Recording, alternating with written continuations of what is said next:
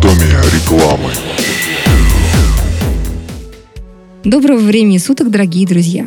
С вами я, эксперт по рекламе Лена Кеслер и мои очередные рекламные наблюдашки. Говорят, что древние люди были куда более развиты, чем мы. Ну, в плане инстинктов. Конечно, ведь им так тяжело жилось. Они многое потеряли, и у них не было рекламы они понятия не имели, где водятся самые отборные мамонты, чем вывести пятна крови со шкуры и как избавиться от перхоти. Да, они и о перхоти, скорее всего, не знали. Зато они быстро бегали, высоко прыгали и могли мгновенно среагировать, если что-то шло не так. К чему это я?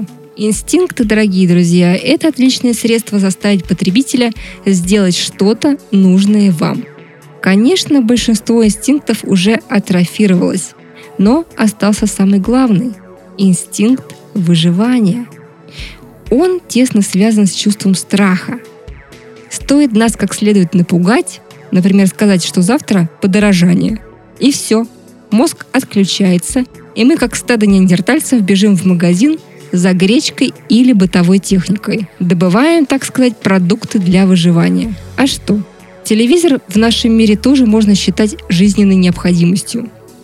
Словом, если вы продаете товары, связанные с удовлетворением ваших базовых потребностей, еда, безопасность, здоровье, открою страшную тайну. Страх – это ваш друг. А если нет, не превращайтесь в Хичкока, иначе бояться будут уже вас. А на этом наш выпуск закончен. С вами была Елена Кеслер – до очередных рекламных наблюдашек. Услышимся!